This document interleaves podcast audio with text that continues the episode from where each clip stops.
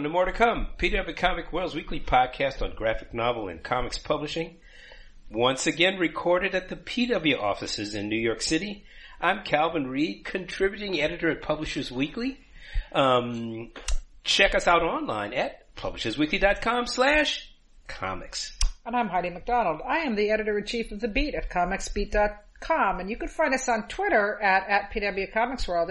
Maybe soon on Bluesky and uh, Threads. Have we uh, secured our screen name there yet? Um, no, but... But we should. but we should, yes. Yeah, we should think about that, yeah. We should talk about that. And my name is Kate Fitzsimmons. I'm the podcast producer, and you can find us online on Tumblr at pwcomicsworld.tumblr.com. And don't forget, you can subscribe to More to Come on the Apple Podcast app, on Google Podcast, and on Stitcher. And on Facebook, we're at facebook.com slash pwcomicsworld. And don't forget, you can also leave us a comment or a rating on any of those platforms. Um, please give us some feedback on what you like or don't like about the podcast because we love to hear from our listeners. And if there's something that we're not covering that you think we should, that's related to comics or graphic novels of any kind, let us know. Talk to us, why don't you? Alright, this week on More to Come, San Diego Comic Con. She's coming, y'all. Return to comics retail. The mangafication of the DCUI. Viz price change and Lance Fensterman lands at Fanatics. Alright, San Diego. Oh boy. Well, it's coming. Uh, Calvin and Kate aren't going. I'm I not going, but- so I'm super duper stressed out. You know, and, uh, Godspeed, yeah. Heidi MacDonald. Ugh, I'm mentally already in San Diego, uh, with all the planning going on. But, uh, boy, this is going to be a San Diego unlike any other because, uh, the Writers Guild has been on strike. We've been talking about that for a while. And then as of uh, last night, as we record this, uh, SAG AFTRA went on strike. And so all of the actors, you know, there was going to be, uh, like Hall H had completely drained of all the big presentations. We've been talking about that for a while. Traditionally the movie venue. Traditionally, the scene of all the big Yes, panels, the Warner yes. Brothers presentation and so on. And, you know, now on, it was the, the schedule that went out last week. Uh, it wasn't even open on Sunday. And now, for instance, there was a big spotlight on William Shatner uh, on Saturday. I mean, now, um, I mean, you know, in theory, he could still do that because, uh, I believe the, uh, rules of the strike, well, I'm, I was, If it's not something in production. if it's not something on production, I mean, you can do a personal appearance. You're Right. not Mhm. promoting something that is, you know, by one of the AMPTP companies. So, um, And if it's just a pure tribute to him. Yeah, if it's just him being interviewed, in theory, he might still be able to do Mm-hmm. It. But there were actors, voice actors who were coming from animation because Yeah. they're not, the animation is a signatory to the, to the Writers Guild, unfortunately. So some of the actors were coming and, um, I mean, they're just canceling panels left, right, and center. But you know what? That leaves a big, giant, glorious comic show. And I was looking at the schedule and, um, it's amazing. It's absolutely amazing. You know, it has, Comics at Comic Con. Comics at Believe Comic Con. not, We're putting the comics back in Comic Con. We, we say that every Comic Con. well, we say it in a hopeful way, but this way is Yeah. much really different. And there have been specific. I I remember the, when Image Con first launched at San Mm-hmm. Diego. That was a kind of a moment where everyone was really talking about comics and not necessarily the movies at Comic Con. So there's always these moments where we think that the focus will be back on the comics. And Well, there we we often talk We'll see. about that, but I mean, obviously, this time there's not going to be any actors promoting movies, Yes, so it's not like we're just yes. saying, "Oh, this would be great if it was about Yeah, this- comics again." It's like there's not going to be There- yeah. any big panels promoting movies or TV. Well, there may, but they're going to be sans actors or writers. So they may well get promo people out there if they still want to show, say, their premiere of the first episode of whatever. Well, they are. They're doing some of the premiere. They're doing some some of that kind of stuff. Um, and uh, I mean, I haven't I, honestly. It's like again today. This the SAG strike just launched today. Uh, so everything's very much in flux. I'll tell you one thing. People are trying to get out of their hotel rooms and badges in droves. I mean, apparently, Excellent. If I lived in California, I would be ready to snap up somebody else's. would you? Because, I don't care about actors. Well, I mean, I mean, I wish will- them well. yes. Yes, yes, of course. I mean, I, I, I will say this. I mean, I, you know, I used to say when I was still going that, you know, I'm one of the few people that still cover, covers Comic Con as a publishing Yeah, event, sure. uh, not as a movie promotional extravaganza. So, I mean, I mean, I can imagine if your, your focus was to go there and see movie stars, why are you, you know, why am I Or even out all if- this cash? Even if you were a hardcore fan, but your specific thing that you cared enough to come that far for was something related to your favorite comic book franchise and, you know, seeing the new thing for that movie, you might not come Yeah. if you could get the money back. Yeah. And let me just uh, tell listeners also that one reason we're talking about this, besides that it's coming next week, is the the annual preview of San Diego Comic Con at Publishers Weekly. Is you can go to publishersweekly.com slash comics and get it. Heidi MacDonald wrote it. Um, and it goes into this. Well, it's speculating about what's going to speculate. At that happen point, we were if the strike. speculating. Yeah, Yeah. But, and when we went to press, but now we know. And I mean, to be fair, when I asked David Glanzer, the spokesman for Comic Con, um, about uh, what he, um, you know, what he said about the strike. I mean, he said, you know, we have a lot of other things. There's a lot of different elements, and you know, he's not wrong. Of I mean, course, yes. there's. I mean, I am looking at the the schedule, the panel schedule alone, and you know, when you printed it out, which I did because the interface is so long. This is just the titles. Well, alright, this includes all, everything, alright? Uh, it's like screenings, signings, events, everything. It's 102 pages long. Okay, uh, on the PDF.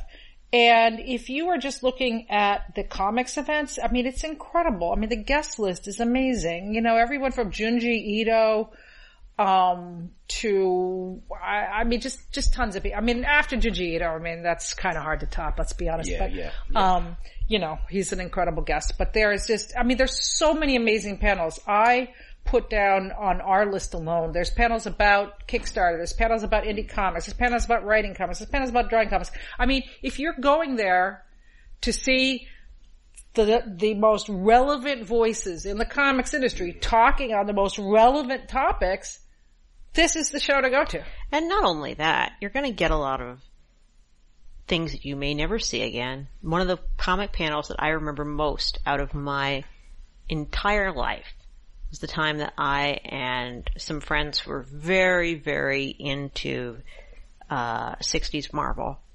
Went to see Joe Simon Oh, on yes. his his uh, you know interview dash highlight panel at New York Comic Con one year, and he died a few years Mm-hmm. Yes. later. You know, and it was really like he really told interesting things about the growth of these uh, comics that he created and about his memories of the industry and you never know who's not going to have a feature panel again. Absolutely. And Uh, of course, uh, you- your, the title of your feature says it all. I mean, this is what Comic Con does. The programming is second to none, Mm-hmm. Yeah. The- and both in the, the amount of it and the depth of it. So, um, Yeah, yeah. It does, and uh, you know, I am uh, trying to find the the guest list here, which they don't make very easy to find on the website. So yeah, even though I'm doing this entirely vicariously because I'm on the East Coast and I do not have the vacation time or the disposable income at the moment for New, for San Diego Comic Con when New York Comic Con's right here. So I I think I did read this before, but uh, just in, in case you're listening for the first time, I'm just going to read off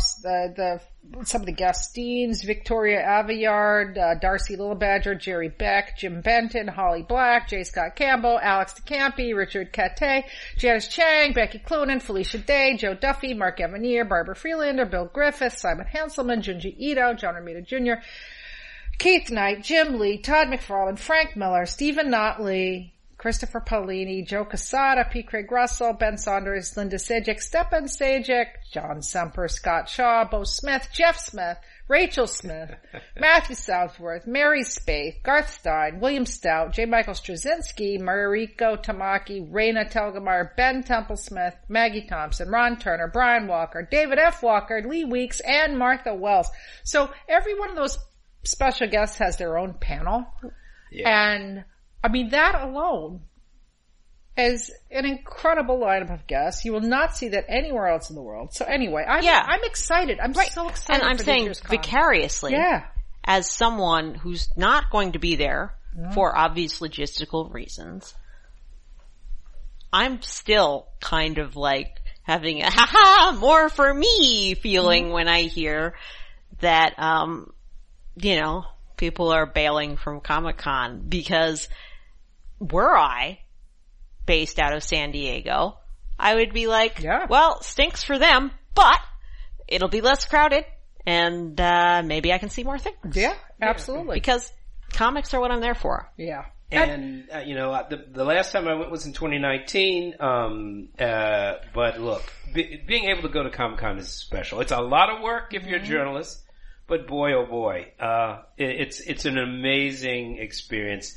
Uh, I went to about 18 or 19 in a row, so that will, you know, you can't take that away Yeah. from me. And I mean, it's just, you know, even with all the media stuff there, it really is about connecting with colleagues, connecting with friends, the connecting people. with the Yeah, the people, the, industry. people, the is the people. industry's it's just the industry. place. So it's, it's going to be very interesting to see how the con rolls out this year without all these distractions. Yeah. You know? But I mean, there's, look, there still are distractions. Like there's photos going up. They're still putting up the wraps. They're still Yeah. got the ads on the trolleys. they wrap buildings, ladies and they gentlemen. already are committed to a lot of off-site activations. Yeah. There's going to be, you know, Adult Swim is going to be there. Yeah, they are going to have a big, you know, setup outside the the Hilton there, like they always do. There's a big Jurassic Park thing. So you know, the spectacle is still going to be there in a lot of ways. DC is back. Yes, DC is back. Dark Horse Not a small back. thing.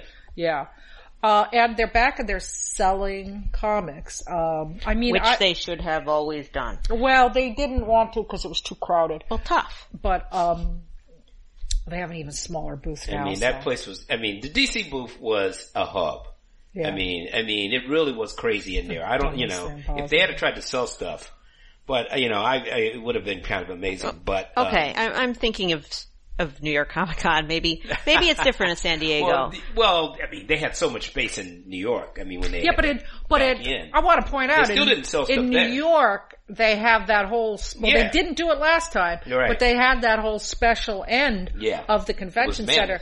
But the reason they're there is because it's so crowded on the show floor one time that remember there was the girl fainted in the DC Yes. booth that it took so long for the EMTs to get to her that they said never again, we're never going to be on the show floor trying again. to get people So, off of the show floor. Um, And, so yeah, yeah, yeah, yeah. But um, yeah, DC is back, and uh, they have all these exclusives, and you know it's great. Now the immense irony of it is that um, you know the stupid folks at uh, running it under AT and T decided that um, they were going to give up that incredible booth space that they had in the center of the floor because they wanted an integrated Warner Brothers booth. So they had this dumb booth all the way over, uh, far away from the other publishers. And then last year they didn't have anything, and now this year, guess what? No Warner Brothers booth. Just little DC Comics taking up about a third of the space that they used to have and uh oh, sorry, surrounded by like tokidoki and Funko. So it's like you you blew it. You blew it, So people. the people that own Ugh. Warner's now, I just Well, that was you know two owners ago. So yeah, uh yeah, I mean, I can't even name the owners Yeah. anymore. So Well, it's just ridiculous. I uh, just want to also point out: Have you guys been following? I mean, it's a little bit um, off the beaten track of comics and publishing, but it is going to impact our next segment that we're going to talk about. Have you been following the strike and the negotiations and the tactics between the producers? I and haven't the- been following it in great depth. I've been following it sort of at a bit of a distance. I'm- So I'm give me the, the the, the fine details. Well, you know, here's the thing. Like we talked about it when the writers first went on strike, May 1st, so that was two months ago. So they have been on the picket lines for two months and they, uh, you know, writers have gone out for long strikes. I mean, they're not going to break easily. no. Um, and so then, you know, the DGA s- settle immediately. They got the deal they wanted. And then the actors have been led by, you know, Fran Drescher, led by the nanny. And she's doing it. And she's, she's doing just, it. well. I mean, she's a good spokesperson. Yes, she is. if you gotta, if you have to choose between having the nanny as your spokesperson or not, choose the nanny. Yeah. But, um, uh, they have, there was, there was a, they had a deadline and then they pushed it forward in hopes that they're, and the, and the nanny put out very positive smoke signals like, oh, we love talking to AM, T, TMP, uh, the producers and, um, you know, sounded very positive. Now the deadline was midnight last night. Okay. And then on the brink of this on Monday, uh, we're recording this on Thursday. So just as the week dawned and this deadline was coming, two things happened. Um, the producer said, "Oh, we need to bring in a mediator because we really want to settle this." And okay, you're doing that at the eleventh hour. And then this incredible article went up in Deadline about the Writers Guild, and it had all these anonymous sources saying, um, "Well, you know, our whole plan is just to starve them out. You know, a lot of we just want to wait until people are losing their homes." And uh, it's a cruel. This is a direct quote. It's a cruel but necessary evil. So who who wants to starve who out? Uh, the producers the want to produ- starve Oh, out right, the yeah. writers. yeah. You know, and, and I mean, there's just like, can you be any more ridiculously villainous? Like, you know, what is this? You know, the mini ballet and the king and I? I mean, you know, Yeah. poor Eliza. I mean, Jeebus. And then of course it backfired terribly and all, every writer was like, we're already starving. We already Yeah, don't make right. any money You're- from this. What are you talking about? And so, you know, and then the rumor was that, you know, they realized that this was not the best message to put out at this time. And then they put up an anonymous quote. It says, oh, these, anonymous quote from the producers that was like, oh, you know, these anonymous quotes do not speak for us. We want to find a settlement. Uh, so against that backdrop, But there's another stupid quote I, that I assume you're going to bring. well, up go also. ahead. Yeah, I know Well, your I just want to favorite bring up the Bob Iger Oh, quote. well, come on, Is, uh, you know, which in its own way is uh, just a ridiculous insult. Well, what did he say? He said it, that the claim, the writer's uh, um, uh, proposals were unrealistic. This is a man who makes twenty-seven million dollars Dollars a a year year. or something. And he said it's unrealistic for It's writers unrealistic. to get residuals. Come on, I mean, you know, this is a, you know, they're they're negotiating with people who won't even tell them, you know, how much. What, how how uh, how much traffic they get on streaming? Nobody knows what the money is, and he's telling them that, that they're not being realistic realistic by wanting a fair share of it. I know. I, I- you know, I've been a uh, Bob Iger fan on here before when he very masterfully edged out Ike Perlmutter, but dude, come on, that was. That's just Well, what you're, what are you? I mean, what are you going to do? Go down to your little sub that uh, you know that Yeah. doesn't even obey the laws of physics? I mean, you know, you know, it's like so much of this. I mean, I th- I've said this on social media, but I think the reason why people were so fascinated by the sub was because the sub full of billionaires going down to the Titanic was because it just symbolized the clueless like detachment from reality that these are, you know, corporate overlords have. And, and then the nanny got up and she was like, you know, like, for you to say that we don't deserve our fair share, you know, that you have no money to pay us while you're making $27 million a year is just outrageous and disgusting. And I mean, it is. Yeah. And I mean, I think, hmm, I think there may be a fundamental misunderstanding of fans, especially in the modern day, because I think they think that we are, except for a, few shrill people who are not typical, are really just focused on the fictional characters and the actors and don't care about the writers. Mm-hmm. But that's not That's what not I, true. that's not true at Not all true at all. because in the age of the internet where it's, it's easy to see who the writers of your favorite show are, where there are interviews if you want to look for it with your favorite writers of your favorite shows.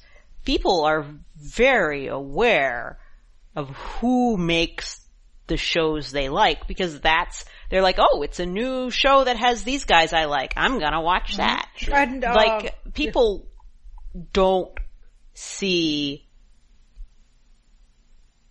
television creators, not just actors, but the people creating it as interchangeable corporate parts Absolutely anymore. not. And I mean, that goes back all the way to the dawn of television, which was known as a writer's era. Well, I mean, there it was, but I mean, in between that writer's Yeah. era and this writer's Right. era, I think there were eras where writers were not as well known Correct. by the general body of typical fans. But today, yeah, yeah, people know of- who these people are and they part- care. This is Yeah. part of the rise of fandom. Yeah. The, the connected, you know, the, the, the, the connect, connection between fans that the internet actually provides. Right. So yes, you, you're absolutely right. And- and and the information it provides and the transparency it provides Mm. because before you didn't necessarily know what was going on backstage and people are are genuinely outraged and it doesn't hurt that we live in a more international world that um you know it's like you know what I'm just going to stay away from American TV and I'll just watch insert country of choices TV Mm-hmm. Yeah. uh, uh, until they get this settled out. Well, you know, I mean, the big holdout from what I keep hearing is Netflix on this because they don't want to give up the numbers. And you know, information wants to be free. And, uh, I was talking actually to a friend who is a producer earlier in the week and, uh, you know, they laughed. They laughed about it because it's like they don't know either. Like they, if you have a show on Netflix, they don't tell you the numbers. They give you some metrics, but they don't even tell the people who make the shows, uh, what those numbers are. And, you know, in a time when, I mean, I kind of get it. It's like, you know, uh, it's, uh, I forget, well, I'm not a mathematician, so I'm not going to find the right, proportionate. It's proportionate. The more accurate the info, the harder they work to make sure that info doesn't get out. Yeah, and I mean, I, I will say from the other side of the curtain, when I first saw BookScan numbers, I was like, oh, oh, okay, that's why publishers don't make these public. Right. But, um, you know, they do have, uh, the, I mean, uh, well, numbers being accurate is a whole different discussion, but, um, uh, you know, that is one of the big keys to all of this. And, you know, what does this have to do with comics? I mean, it's like the trickle down economy. And I, I think in our, I think, you know, just as far as Comic Con goes, um, I, I'm, I'm excited to go next week. And, uh, this, you know, this Sands Media Comic Con, it's going to be just fine. Uh, I feel bad for the restaurants and the hotels because those are the ones that are going to lose a lot of money, but they're still, listen, my invite i- inbox is packed. I mean, I'm, you know, turning down events left, right, and center. Uh, so it's, you know, it sounds like the show will go on, the party will go on. Uh, just some friends won't be there and, uh, you know, sit the year out because we gotta show Disney Bob and the rest of these Simon Legrees that, um, you know, uh, they're wrong. Do you have any rituals that, you know, you would, you'd love to share? I mean, when I used to go, the first thing we did was go to Ralph's.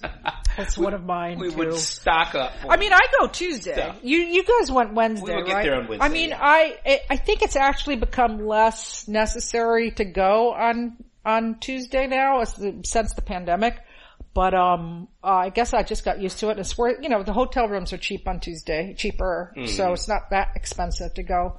Uh, I just like getting in a day early and, Yeah. you know, just getting situated, going to Ralph's, finding the time because, you know, once it gets going, uh, well, I will say this biggest, I might have, I might have mentioned this on our last podcast about the dead dog party. Did I mention it? I think we did. I think we did. Okay. So just, Because there's not going to be one this year. well, there is. There is? There is, but it's going to be a lot smaller. Very small. I never got. I never got to go to the dead dog party. You invited me one year. I did. And I wasn't able. We passed out in the hotel room. Oh, yeah, yeah. Well, that's it. You- so never- that was it. We missed our shot. So, You missed your but shot. it's, this Yeah. is a great tradition at, Yeah. at San Diego. It is, it is. And, um, I feel very strongly that last year, the first big show after the pandemic was kind of like, oh, here's all the ways things were before, except we're just doing them, you know, really well and everybody's happy and, and, uh, everything is great. And this year is the beginning of a whole new era. Uh, a lot of disruption and also just, um, it's just not the same world. We're just not the same people we were in 2019. Time. It has this way of going on five years later. Amazing. I need the light on. Yeah, we gotta turn the light. Okay. Yeah.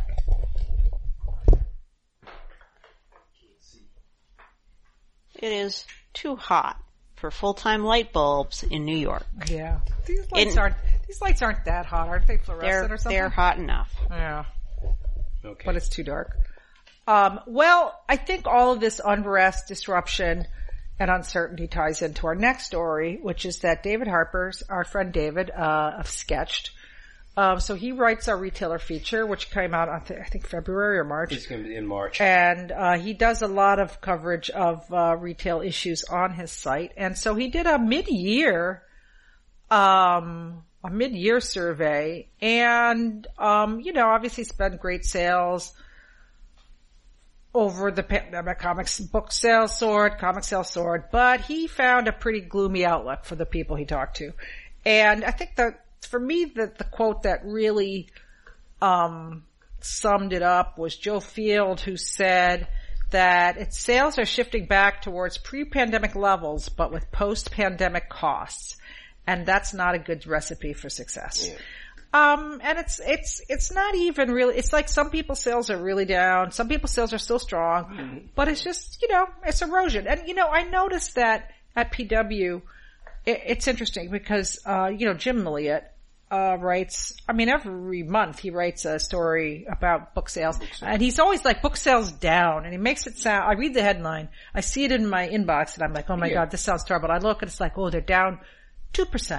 And I'm like, oh, I mean, that's not up, but that's sort of almost flat. oh, absolutely. Uh, but Jim always writes it like sales are down. Well, yeah, you know, well, If it for, bleeds, it leads. for those Yeah. short, for you know, for the you know quarterly, monthly things. The problem is, of course, the most money in the book industry is made between November, Yes. between September and uh, December. Uh, that's the selling season. So even if you're down here and there, and at the end of the day, you have to remember, sales across the board are still higher than they were in 2019. Right. And that's what some people in, um, the retailers say too. I mean, we are definitely, I mean, you know, above 2019 is kind of the mantra for a lot of this stuff. Um, however, there's, there's some other little issues. And I mean, the biggest one, uh, here we go. Yeah, yeah, this is a classic Jim headline. Print, bail, print book sales improved, falling only 1.6% last week. that is a classic Jim. Uh, but yes, you're right, Kate. If it bleeds, it leads. Uh, also, I mean, we can get back to this, but I actually have some numbers on graphic novel sales that I can bring up. Um, okay. but, uh, you know, I think the main complaint that the retailers, there were, well, there's a lot of complaints they have. There's quite a What, few well. Calvin, let me hear your, Well, I mean, uh, I mean, uh, David is the, uh, covers uh, retail. He, he's very excellent at it. He really talks to the people. This is the kind of report that I love in particular because he's talking with people and he's talking with you know uh, retailers in you know different parts of the the country. Uh, and so the numbers are translated into like what people have to do to get through each day. Um, now, I actually think that this is just a deeper and broader version of the, the article that he wrote for Publishers Weekly back in March. Uh, I think that there are some different emphases here and there.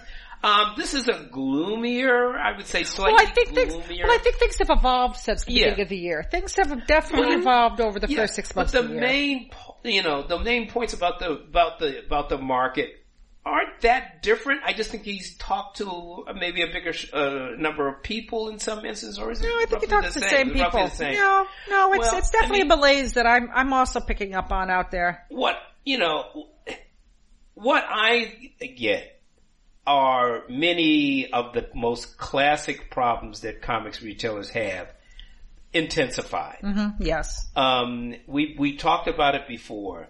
Um, just as you said, sale, sales aren't necessarily that bad, but costs have gone up Yes. shockingly.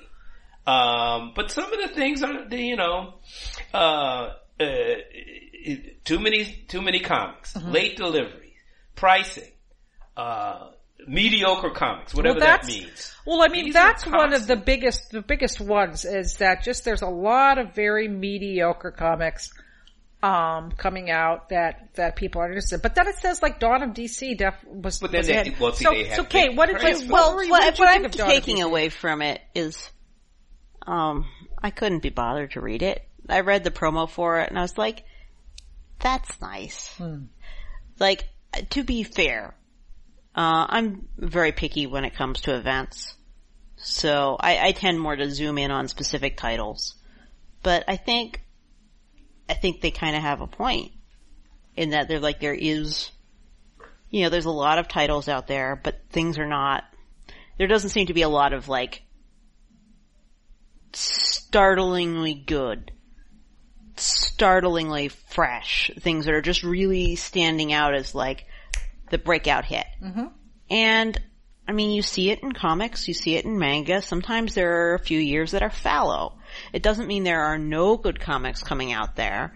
It's just that there's just no giant equivalent of Lady Gaga's first album, right? Or Alan Moore's first issue of Swamp Thing. Right. Well, yeah, all of this. I mean, I do think a part of the problem what we're facing is be careful what you wish for. We always wish for a broader comics market, that there are more people that want comics, that more people want to read comics, that, you know, we, we want to see the landscape increase and choice Mm-hmm. increase. Okay, people, we have that now. Yeah, we do. Uh, and that means you're in a very demanding and unstable landscape because this is the, the book world type world. Uh, there's a bountiful amount of um, content. Uh, fans are fickle. Fans uh, are looking for what they want. They can be choosier than they've ever been had to be able uh, to be in the past. Um, the comics characters, many of them that we know and love, many fans have only encountered them in the movies, And not in there's, publications. and also like in the book world, and I've seen this happen in divisions of the book world and divisions of the comic and manga world before, where I think we're at, you're right Calvin about the broadening landscape. We're at that Wild West phase hmm. where we, the publishers don't necessarily understand what all the new quadrants of the market are. And, you know, yeah, if you just look at books altogether as one category, it's unfathomably huge and hard to understand. But over decades, over generations, people have started to understand what all the niches are, what the genres are, what the audiences are. With comics, well, it's, it's like, well, it's like when manga hit America. This is like now, it's again that size, that size of, of audience widening, right? Where, yeah, people who maybe read specific books because it was as close as they were going to get to what they want don't do that anymore because they don't have to do that anymore. And so it's going to take the industry, I think, a little bit to now understand all the different facets of that widened market, all the different mini markets Yeah. inside it. Um, I would say some of them they're just starting to understand. Uh, Seven Seas is hitting it out of the park. Um, they've just had an incredibly strong year. Um, Tapas is too. No, it's good. I, I think it's very interesting, but keep going. The, the, the kind of publishers you're mentioning is very interesting, but go on. you know, like, it's, uh, and DC and Marvel just seem to be hitting one of their fallow periods where they're not understanding the market Well, as well. they, I don't think it's that they don't even, I, I mean, I think don't understand the market is a, is a good way to put it, but I, I, I, I think it's just a gigantic systemic problem. Um, you know, in the story, David's story, uh, retailer Bruno Batista of Big Bang Comics in Dublin says 70% of the publishers could disappear tomorrow and 90% of the customers wouldn't even notice. yeah. And that's 100% correct. And, Well, I would, but I, but I- that's not a problem. Right, but I will say, but I will say this about Marvel and DC. I mean, you know, uh, you weren't enticed by Dawn of DC, but apparently a lot of people were. Sure, they Yeah, were. that's It's what fine. You talk know, about and that's what they over say, and they say that it became a thing where the the Dawn of DC title on a books, you know, influenced others, and so like Yeah. it wasn't just Batman and Superman; it was like Green Lantern and Wonder Woman, Yeah. which they God knows they need. But oh, anyway, yeah, go on. But where I was going to go with this and about it is that, yes, yes, they made an event stick. But what an event is for, what an event is supposed to do is give people a taste of a bunch of different titles in the hopes that one of them will stick. so that they have something that's going to drive conversation and sales going forward. And I could be wrong, but it just doesn't seem like a very sticky year yet.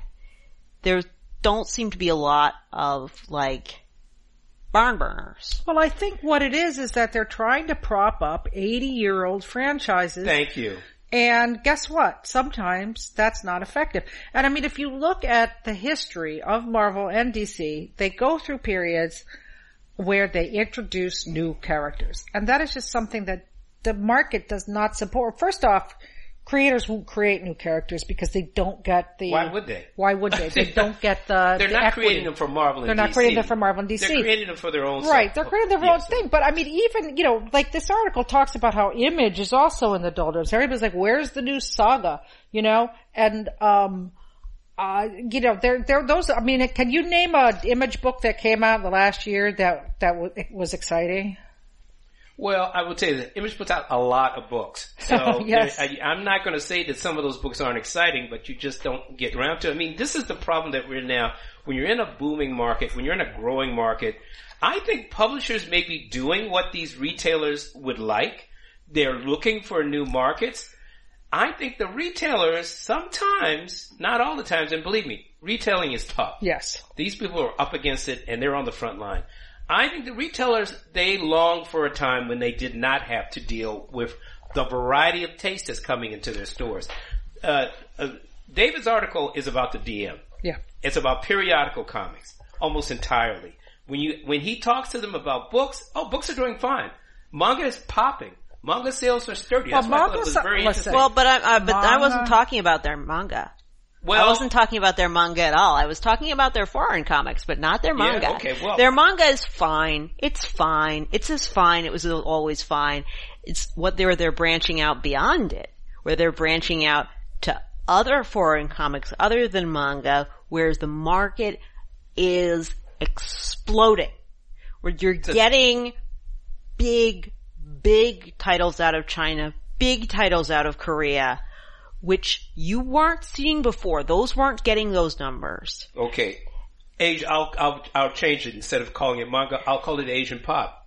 This is where the market is. Well, what I'm saying is, is specifically like, don't merge those phenomenon. Don't merge those phenomenon. They're different. Well, I know they're different, but they're changing the whole marketplace. You don't, you don't think that they're changing the whole marketplace? That this, because what I'm seeing, what But I'm seeing, saying it's a different change. Manga already changed the marketplace. That Absolutely. change was 20 years ago. This is a new change. yeah, but I'm telling you, What do you- I don't think that these, I think the retailers are so full, and and they should be. But They're I- worried listen- about the format. Yeah, but listen, I think I think you're both right, okay? Because I think Kate's I'm not- right. I- I know, agree yeah, with yeah, Kate. yeah, Yeah. But it's just you know I'm the, the manga has completely changed all the audience, but in retailers are just not ready to do that because they like their superhero comics. I mean, it's a fanboy. Now, look, you guys, I agree. I happen to have here. Uh, No, I I haven't had a chance Kate. to write. I haven't had a chance to write this up yet, but uh, I just uh, I want to give a little sales background here. So, uh, PW had a uh, classic Jim story uh, with the headline: "Book sales continue to slow down in first half of 2023." After units and book sales are basically flat compared to 2022, they finished the first half of the year down 2.7 percent, which is just a little bit less than flat. All right, fine. Um, but you know, it is down. Uh, and in here he mentions only a handful of books published in 2023, including Spare managed to land on BookScan's top 25 list. Dav Pilkey's newest Dog Man entry, of course. Uh, and then he mentions that the high-flying graphic novels category cooled off in the period, with units down 22.7%. That is quite a bit. That's a lot. Even with decline, graphic novels with unit sales of 13.8 million was the third largest genre in adult fiction.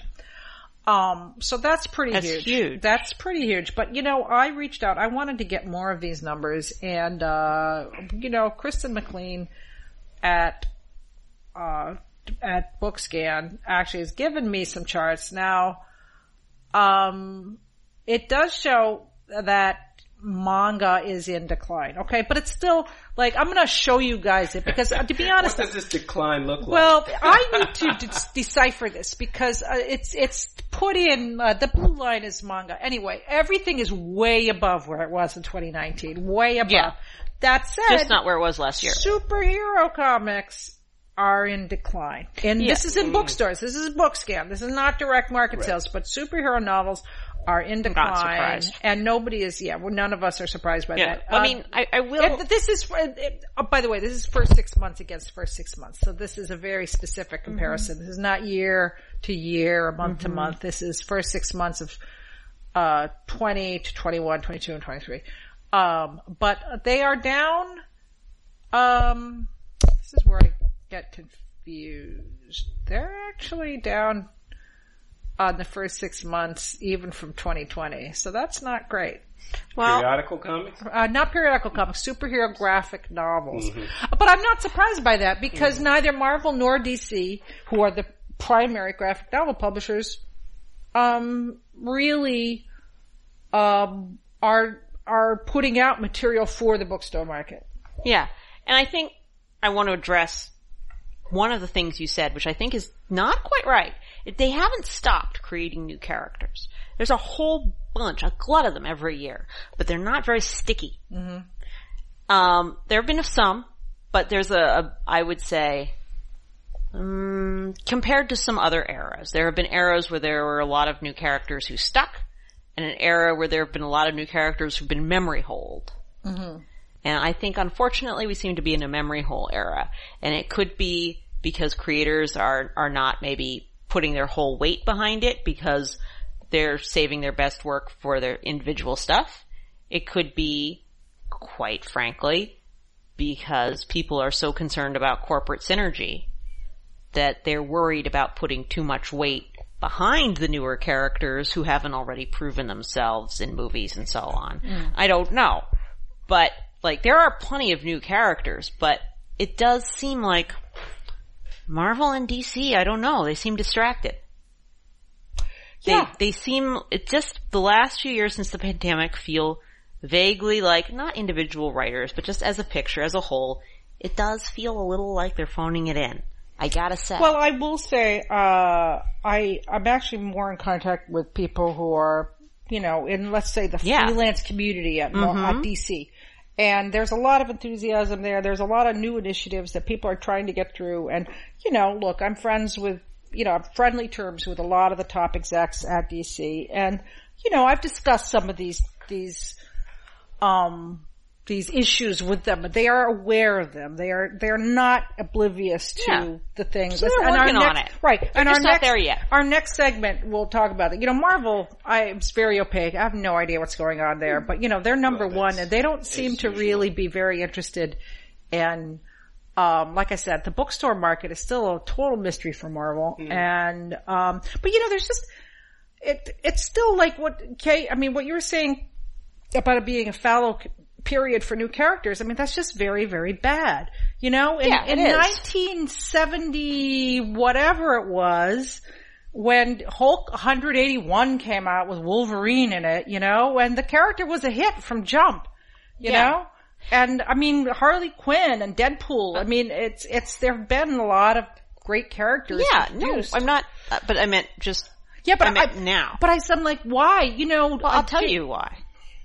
Because the only method that I, don't know whose idea it is, but my guess is it's something in corporate that they seem to have for introducing a big major new character at the moment is attempting to replacement goldfish a pre-existing character. Right. And that is a bad idea because it sets the fans of the old character against you from the day one and it sets all the chances against your new character. But you know why that is? It's because the retailers won't order a book starring a new character. no, but what I'm saying is there's, there's two ways to do it. Right? Well, three. One, you replacement goldfish. Bad idea. Two, you give them their own book, unless the writer's famous, not gonna go anywhere. Three, you introduce them in somebody else's book as a side character, and if people start to like them, a la Wolverine, great. If not, no harm, no foul, no money lost. Pricing. Yeah. Pricing. That's an issue. That's a huge pricing issue. is a huge issue It's as an well. issue. And yeah. people are, are, are being very choosy. They're being conservative in their buys. They're always going to default to well-known characters more than likely when it comes to new characters. Yeah, but I mean, I'm just, I'm just saying, it's like it is incredibly hard to, lo- you know. I I- mean, I on the know. one, wait, on the one hand, you have the retailers saying we need a new saga, and then it's like if you give them something new, they're like, what? It's not Batman. Right. So know. you And have- of course, non-returnability is an issue too. At least, Yes. you know, outside Yes. looking in. But also, I mean, we also need to think outside of the superhero world. Yeah, which DC we're looking Marvel at as well. There's an explosion of characters. Well, there, there is, but, But, but, but the marketing is, I mean, some of it is, is just, you know, lightning in a bottle not happening, and some of it is just, nobody's giving creators the support they need to market their new stuff. But Well, you know, listen, things uh, aren't catching fire at the moment. Some years they do, some years they don't. And, uh, but I, I, I would be, I think there's a lot of systemic issues in the industry and systemic issues outside the industry. I do think it's all, it's all connected. I think Oh, it's all yeah. connected and we're in a very dark malaise, time of malaise, you know, with the book bannings and all the things that we talk about. Um, you know, here is an interesting, I want to read this one quote. This was, uh, you know, some people responded to David's article online and, um, this was from Bon Alimagno, who used to work at Marvel and Amazon, and he, you know, he's a friend of mine, but he's a keen industry observer, let's put it that way. And he said, if prepaid pre-orders were the norm in the comics industry, like every other industry in 2023, retailers wouldn't have to keep guessing what customers want. But no one listens. We embrace the hardest path and then complain about the resulting pain like it's a surprise. So this is true, but I, but I actually think Bon is wrong there in mm. that what you guys are just saying. It's like if I read Green Lantern, okay, and I like going to the comic shop every Wednesday and buying Green Lantern when it comes out, you know, and I go, I pick up my comics, and you know, I've ordered without paying for Green Lantern, and then Dawn of Green Lantern, and then Night of Green Lantern, right? And then I get them and they ring it up and it's like, you know, $20. I'm like, oh shh. But then I'm still gonna buy them, right? Whereas if I were sitting there with like the sushi ordering thing and being like seven dollars for a piece of Toro, that's cheap actually. But uh, you know what I'm saying? So I mean, even though Bon is correct that pre-ordering would remove a lot of the issues, um, psychologically it doesn't track. Yeah, and also, I mean, come on. Bookstores may pre-order. People on Amazon occasionally, if they're a super fan, may pre-order. But by and large, the general book buying order does not call up Barnes and Noble or walk up to the counter and go, you know, I just love James Patterson. I want to preview, I want to pre-order his next book. They don't do it. They buy it when it's in the store. The person absorbing that prepaid pre-order is somebody who's not that customer. Yeah. Well, I'd like to move on to. Well, and I should suppose Oh, yeah. one of the other comments you had, which I they also think is a smaller thing, like metadata. Uh, you Right. have a comment Mhm. about Yeah, that, yeah. but I think that these things a lot are very issues. important. Retailers know they're important. Maybe fans don't. Um, even sometimes the journalists don't. Uh, I just think that the the industry is working through the, the the comics market is becoming more like the book market. Mm-hmm. It's going to be. It's going to. It, it it's not easy to like just. I just just think it's glib to say, "Oh, we need to do more more marketing," or "Oh, you know," it, it- or or the books are all bad. Uh, You know, it's not that. There's Mm-hmm. more books. There's more customers. There's more taste. It's going to be a process. yes. Yeah, there's a lot of different things, right? It's understanding the current customers. It's the it factor, which you can never predict. And it's knowing how to promote to that specific brand of customer. and I think that's, these are growing pains. These are good problems. Right. But let's talk about, in terms of this, a story that we had on our list, which is, uh, the DC Universe Infinite, Mm-hmm. um, getting a manga reader.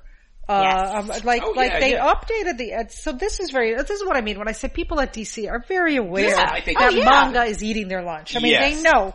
Okay, so they have like three, manga titles coming out. Uh, they, these came out in Japan already. Yeah. and Oh, that's a long long ago. thing. right, right, right, right. But they're coming out here for the first time. No, they're right? not. I Oh, mean, these particular ones maybe, but this is not the first time. Yeah, but I'm just saying. But but I do think the the books that are coming out this time are a little bit more contemporary and a little. I mean, you know, like the Batman. They definitely had some Batman manga come out Yeah, before. but But this one is about Superman Superman lunch eating. book- I mean, I don't know noodles. about these comics. I It's don't Superman eating noodles. Yeah, I thought that was hilarious. Yeah. So, yeah. Uh, I mean, uh, I mean, DC does seem to be looking around and taking the, you know, taking the temperature. Yeah, but I think what shows that they're taking the temperature is not just the production of these comics. This is where I was going with, of these manga in comics form, comics in manga form, however you look at it.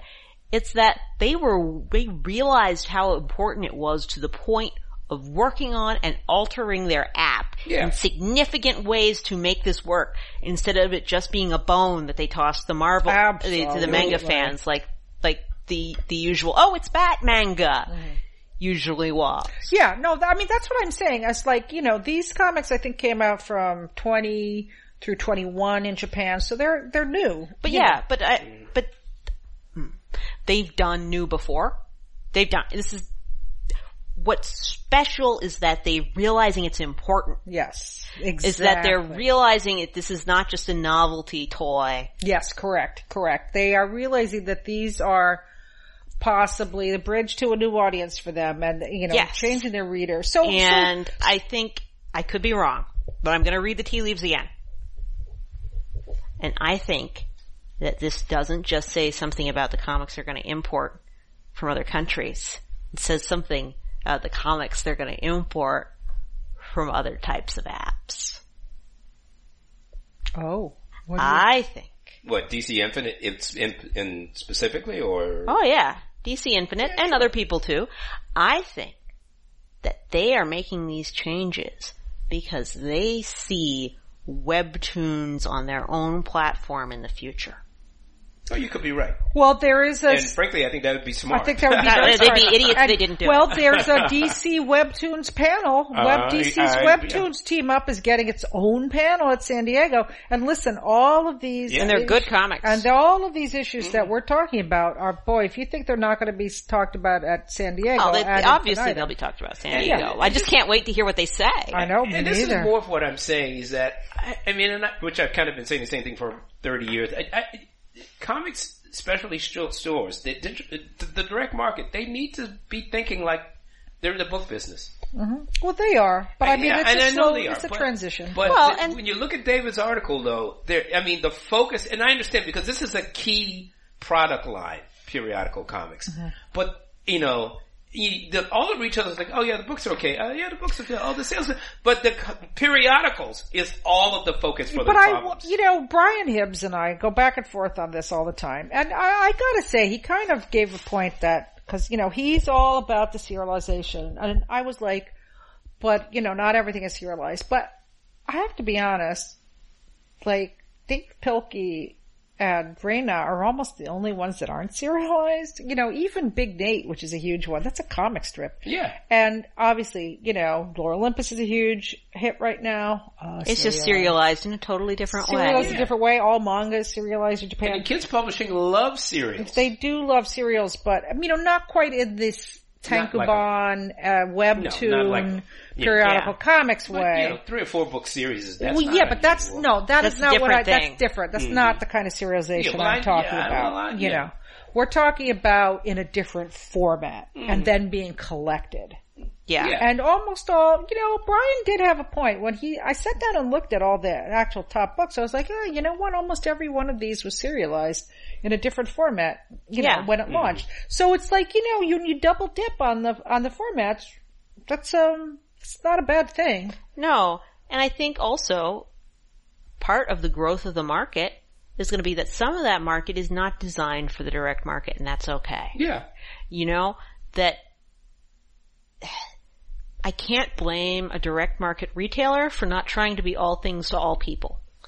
I think they can still widen their window a bit, but there are going to be chunks of the graphic novel market that are not going to be the same people who are going to walk into a direct market store and that's okay. Yeah, that's fine.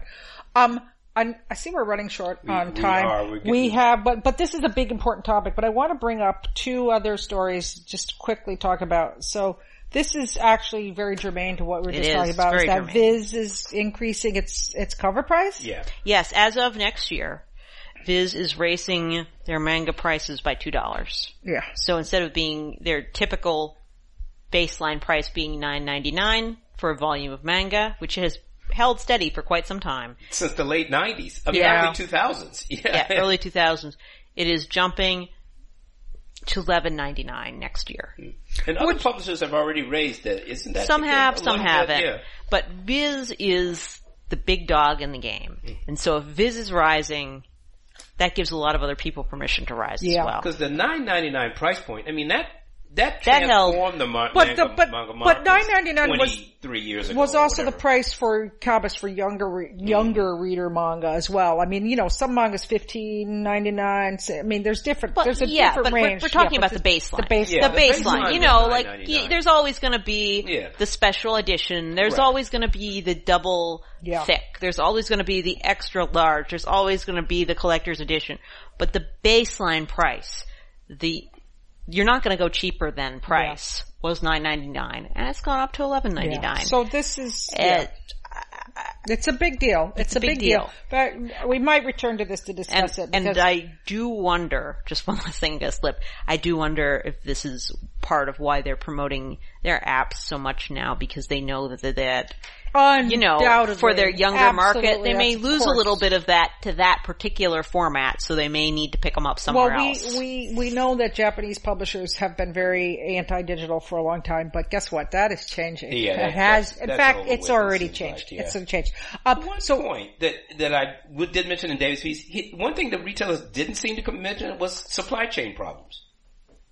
yeah. yeah. They didn't. That wasn't brought up. No, so, because I think they, while maybe not pre-pandemic levels of great, have improved vastly Mm-hmm. over last year. Yeah. Um, well, I, I definitely want to just cover this because we talked about it here before the show, uh, before we wrap up. But, uh, you know, when Lance Fensterman, Oh, yeah. uh, friend of the podcast, uh, left ReedPop as the head of New York Comic Con and all that and was going somewhere, we were all like, well, where is he going? Cause he said he had a new gig. And then Mike Armstrong of ReedPop also left. I was like, well, he's going to the same place, obviously. Uh, okay, it turns out they are going to Fanatic, which is this collectible company that's starting Fanatic events. And Calvin, you're more familiar with Fanatic I than bought I am. I bought stuff from Fanatic. Yeah. well, it's you know, it's it's collectibles. It's merch. but it's mostly sports focused, It's correct? Mm-hmm. sports focused. Um, but they're they make so much money. I mean, this guy started this. Uh, I mean, it's not even that old a company, and it's Mm. worth billions. I don't even know the full valuation. Uh, but they're they're getting into live events. Um, basically, they want. In fact, I think the the, the story that we were referring to, they want it to be a Comic Con like for event. Comic Con for sports is what around Lance Lance sports, called it. You know, Comic-Con. trading cards. Yeah. Yes. That's become incredibly huge online. And now. they have teamed with IMG, which is kind of a branding licensing company, and they, you know they work with everything from they're also a sports agency. and they're also a sports agency, mm-hmm. but they also are a division of Endeavor, which owns Yes. the UFC and mm. Just recently WWE. So you could see this is a big Titanic powerhouse of huge brands colliding Yes. to put events on the table. So anyway, hey, congrats to Lance and Seriously. Mike. This is like an enormous opportunity and a, you know, like you say, it's a billion dollar company. So and I think multiple billions. yeah, multi, multi and, billion. and I also think that this could be a lucky strike for the uh, sports fan market because if Lance et al. bring the the skill and the know-how that they've developed doing Comic Cons to uh, other fandoms events, we'll call it Yeah. that.